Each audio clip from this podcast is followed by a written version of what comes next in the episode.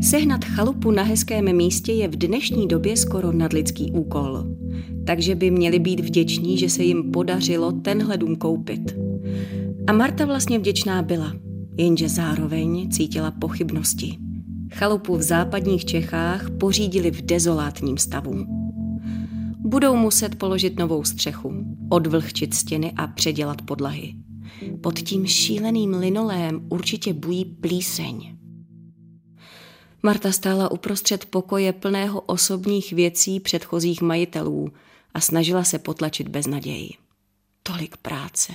V zásuvkách a skříních nacházela cizí fotky, dopisy, diáře, suvenýry z cest, prošlé léky, kartáče s chomáči cizích vlasů a spoustu osobních drobností.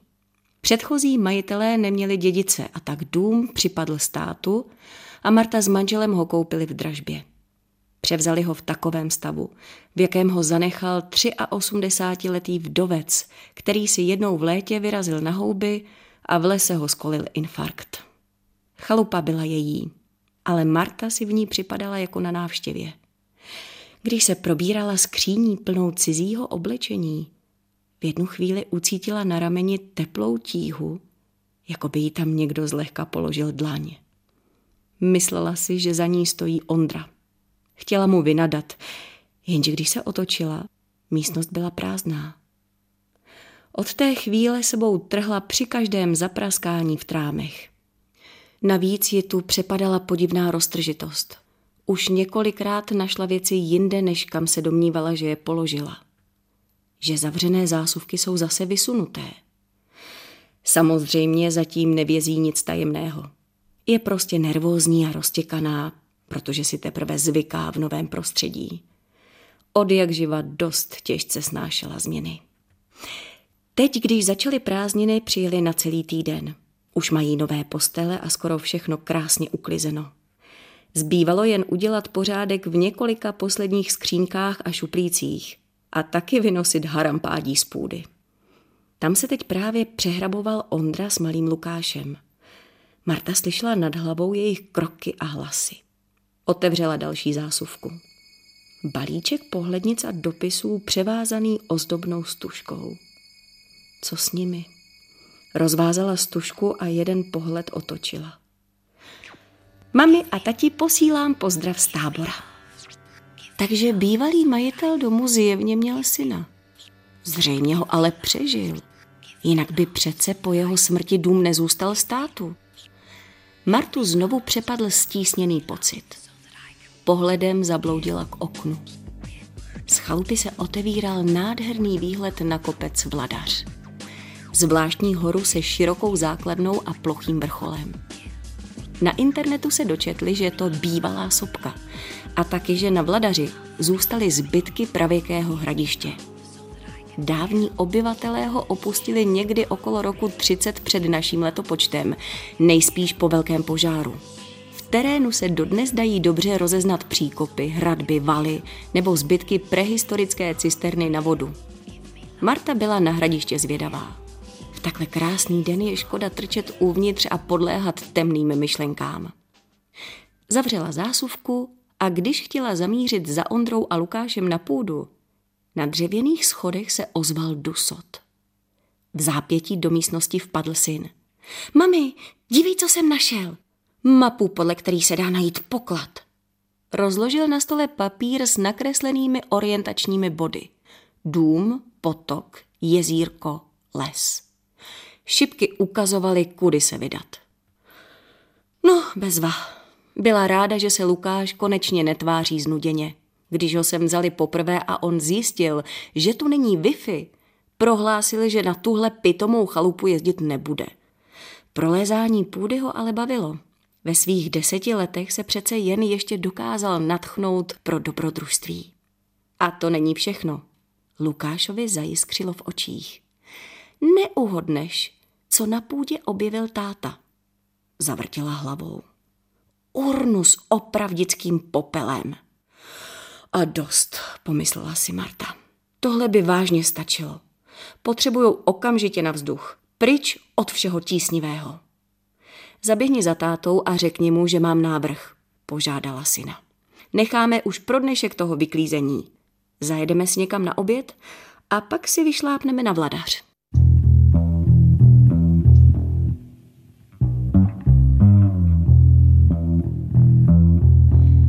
Šli po polní cestě a nad hlavou jim zpívali skřivani. Vpředu se nad lány pšenice tyčil kopec s plochým vrcholem. Marta ještě nikdy na žádné stolové hoře nebyla. Vážně najdou na vrcholu tak rovnou planinu, jak se při pohledu z dálky zdá? Otevřou se od někud výhledy do kraje? A jak asi vypadá to pravěké hradiště? Lukáš byl nadšený. Ukázalo se, že šipky na mapě vedou přímo od jejich chalupy právě na vladař. Nebyly na ní žádné popisky, jen zdařile nakreslené záchytné body. Křížek u cesty, rybník, lipová alej, potok. Asi to bude jen nějaká bojovka pro děti. Ještě na úpatí kopce si užívala povznesený pocit. Pak vstoupili do listnatého lesa a zavřeli se nad nimi koruny buků. Svah byl čím dál prudší. Místy pokrytý tmavou kamenitou sutí. Tu a tam z něj trčela ostrá skaliska. Marta si uvědomila, že tady už se jí nelíbí tolik jako pod kopcem. Najednou na ní padla nevysvětlitelná tíseň. Z cesty odbočovala spousta pěšinek. V hlíně byly jasně vidět otisky koňských kopyt. Cestičky se nořily do houští a všechny mířily vzhůru. U jedné z nich se Lukáš zastavil. Díval se do své mapy a různě ji natáčel. Musíme jít tudy, oznámil. Ukázal na tři balvany u cesty. Je to tu nakreslený úplně jasně. U tří balvanů do kopce. Marta pochybovačně pohlédla na pěšinku. Akorát se ztratíme. A nebo ta pěšinka za chvíli skončí v roští a zase se budeme vracet zpátky. Ondra vzal synovi mapku z ruky a pohlédl na ní. Asi to bude zkrátka na vrchol. A je vidět, že tudy lidi jezdí na koních, takže ta pěšina bude průchozí. Pokrčila rameny a vydala se za nimi. Úzkost je ne a neopustit. Funěla do kopce a uvažovala nad tím. Vždyť je to tu hezké.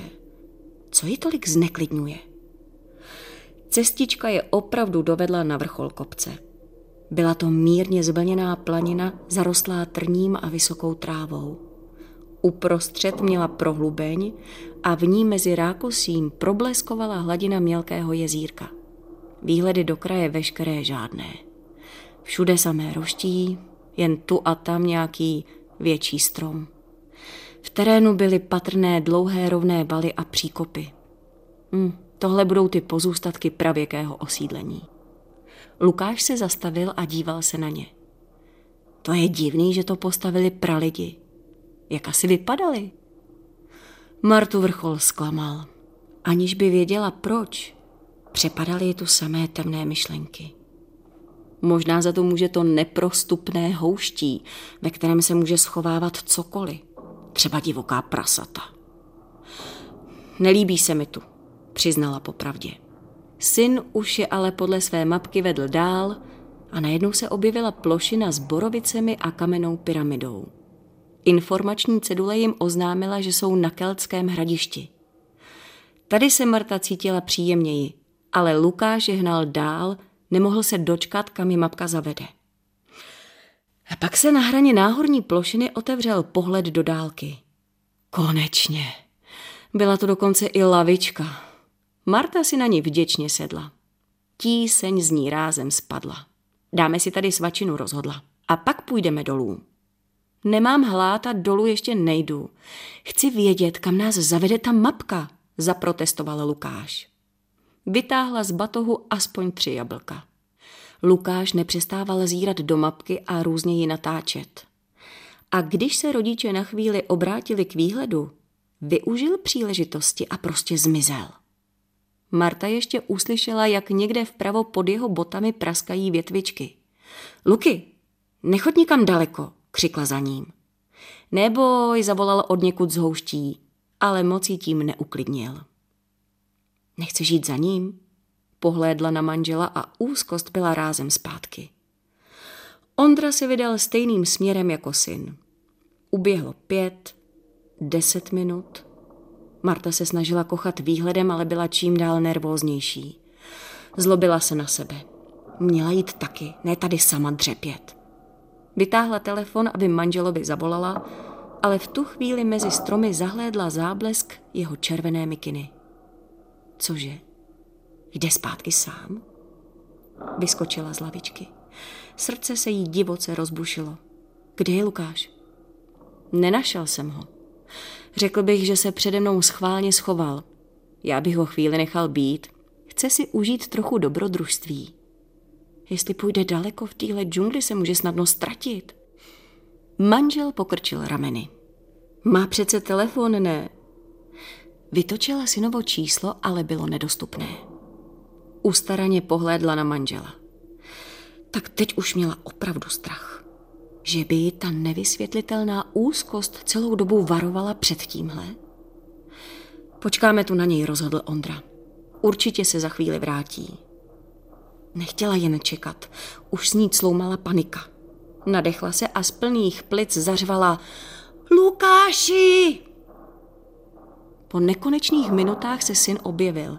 Se škrábancem od trní na tváři, ale jinak v pořádku. Úlevou jí změkla kolena. Kde zbyl? Šel jsem podle té mapy, oznámil Lukáš. Ale pak už jsem nevěděl, kudy dál. Vracíme se teda domů, jo? Tak já poběžím napřed. A už vystřelil po pěšině zpátky. Na plošině s kamenou mohylkou Marta vzhlédla k manželovi. Od chvíle, kdy jsme vlezli do lesa, mám zvláštní pocit. Jako bych tušila, že se něco špatného stane. Za to může energie tohohle místa. Ozval se za jejich zády mužský hlas. Kdo je citlivější, vnímá tady přítomnost temných přírodních bytostí. Marta sebou trhla. Když sem přicházeli, vůbec si nevšimla, že tu nejsou sami. Vedle tří balvanů připomínajících anglické Stonehenge seděl v trávě starší muž v zeleném tremském oblečení. Na téhle hoře v pravěku probíhaly obřady černé magie. Obětovala se tu zvířata i lidé, pokračoval vážným tónem muž. Když tohle hradiště zaniklo, kopec si pro sebe zabrali démoni. Marta střelila pohledem po manželovi a nepatrně povytáhla obočí. Co je to za cvoka? Ondra se ale tvářil za ujatě. Já jsem o tom na internetu četl, přiznal, že citlivější lidi tu mývají nepříjemné pocity. Udiveně do něj šťouchla loktem. Proč si mi o tom nic neřekl? Pokrčil rameny. Hm, moc jsem tomu nevěřil a připadalo mi zbytečný tě tím strašit. Žije tu i několik dobrých bytostí, dodal muž. Hlídají někdejší svatyně, ale jsou v menšině. Když tady jste, musíte si hlídat, jakou energii k sobě pouštíte. Hlavně se těm temným bytostem nesmíte otevřít. Marta hodila pohledem po místě, kde čekal syn a znuděně kopal do kamínků. Měli bychom jít, prohlásila stroze. Cestou ze svahu vzhlédla k manželovi. Já si vlastně vůbec nejsem jistá, že jsme udělali dobře. Možná bychom tu chalupu zase měli prodat.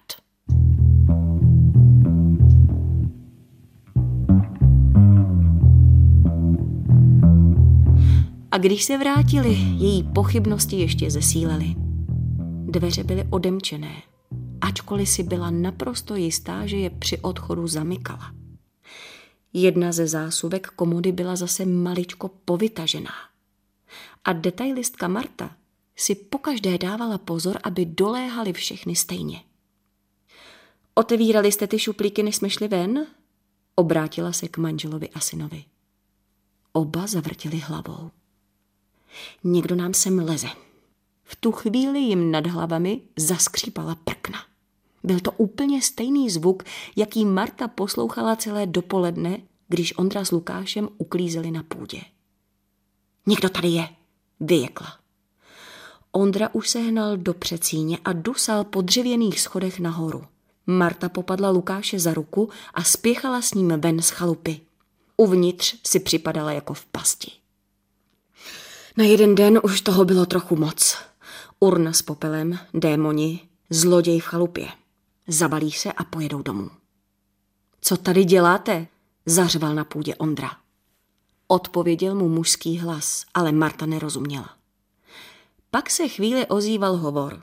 Žádná hádka, žádné zvuky rvačky. Martě se trochu ulevilo.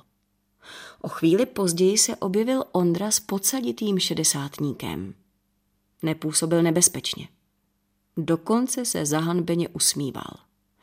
Vytáhl z kapsy klíč a položil ho na zahradní stolek. Omlouvám se. Neměl jsem sem chodit. Nechtěl jsem vás vystrašit, nejsem zloděj. Vašemu manželovi už jsem to vysvětlil. Jmenuju se František Sojka. Bydlím ve vedlejší vesnici. S panem Kovaříkem jsem se přátelil. To vás neopravňuje lézt do domu, který vám nepatří, zasyčela na něj, i když Ondra se tvářil smířlivě. Fakt se omlouvám, zopakoval. Asi před měsícem jsem doma konečně našel náhradní klíče, který u mě byly dlouhý roky a já zapomněl, kam jsem je dal. To už dům patřil vám. Nedalo mi to, chtěl jsem se jen podívat. Pan Sojka hledal tu tvoji mapku, přerušil ho Ondra a pohlédl na Lukáše. Prý by mohla být důležitá. Kluk vykulil oči. Fakt. Vytáhl z kapsy ušpiněný složený papír a rozložil ho. Se synem pana Kovaříka Pepou jsme bývali nejlepší kamarádi, pokračoval muž. Co se s ním stalo, vyhrkla Marta, kterou přemohla zvědavost. Žije v Austrálii. Emigroval, odpověděl muž. Martě se ulevilo. Muž pokračoval. A vzdal se dědictví, protože starý pan Kovařík byl sáskař a měl na krku spoustu exekucí. Pepa s tím nechtěl mít starosti. Musel by stejně dům prodat a nic by mu nezbylo. Ale když mi nedávno volal, vzpomněli jsme si na tu mapku a napadlo nás, že tu bychom rádi našli a nechali si. Jenže to už byl barák prodaný. Co je to za mapku? No, to nikdo neví. Kovařík tvrdil, že je hrozně vzácná, ale nic víc nám neřekl. Nikdy nám ji ani nepůjčil. Pepa ji jako kluk jednou někde vyhrabal, ale táta mu ji hned sebral a schoval ji tak dobře, že už jsme ji neviděli. Myslíme si, že jsou tu třeba schované věci po sudeckých Němcích, když odsud po válce odcházeli. Zakopávali si cenosti v lesích a doufali, že se pro ně budou moct vrátit. Sklopil oči. Tak jsem se tu párkrát zastavil s těma náhradníma klíčema. Se po ní zase podívat, když jsem jel kolem. Marta pohlédla na syna. Pevně svíral mapu a oči mu vzrušeně zářily. Víte, mohl bych půjčit detektor kovu. Odmlčel se a kývl na kluka. Chceš, abych ti pomohl hledat? Jestli poklad najdeme, bude samozřejmě celý tvůj.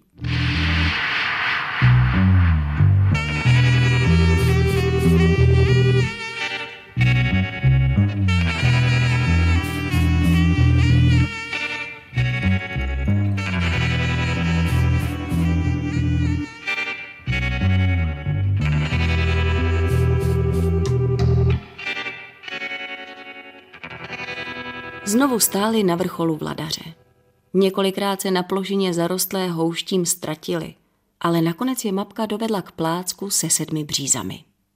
Podle mapky sice měly být čtyři, ale přesto byli na tom správném místě. Po chvíli jejich nový známý s detektorem kovu opravdu něco našel. Všichni se sklánili nad zrezlou plechovou krabicí. Otevřel ji Ondra roztáčel několik vrstev plátna a pergamenového papíru. Uvnitř byl pečlivě zabalený kousek zelenohnědého kovu a dopis. Ondra četl. Toto je vzkaz dalším generacím. My, Aneška Kovaříková a Antonín Kovařík, jsme se kdysi zasnoubili na tomto nádherném místě na naší milované hoře Vladař. Dnes tu ukládáme zpátky do země věc, kterou jsme náhodou objevili. Snad jde o bronzový hrot šípu po dávných obyvatelích vladaře. Vracíme ho hoře, které patří. Kdo jej objevil, ať mu přinese jen samé štěstí a ať se mu pod vladařem dobře žije. To je jako všechno? Lukášek se tvářil zklamaně a obracel v ruce nevzhledný kovový střep. No, jestli je to prehistorický bronzový hrot šípu, tak držíš fakt poklad, poznamenal Ondra. I když zbohatnout se na něm nedá, musí se odevzdat do muzea. Marta se usmála. V hlavě jí zněla slova z dopisu. Na tomhle nádherném místě na naší milované hoře Vladař. Najednou tu necítila tíseň, žádné temné myšlenky. V chalupě lidí, kteří horu milovali, bude šťastná.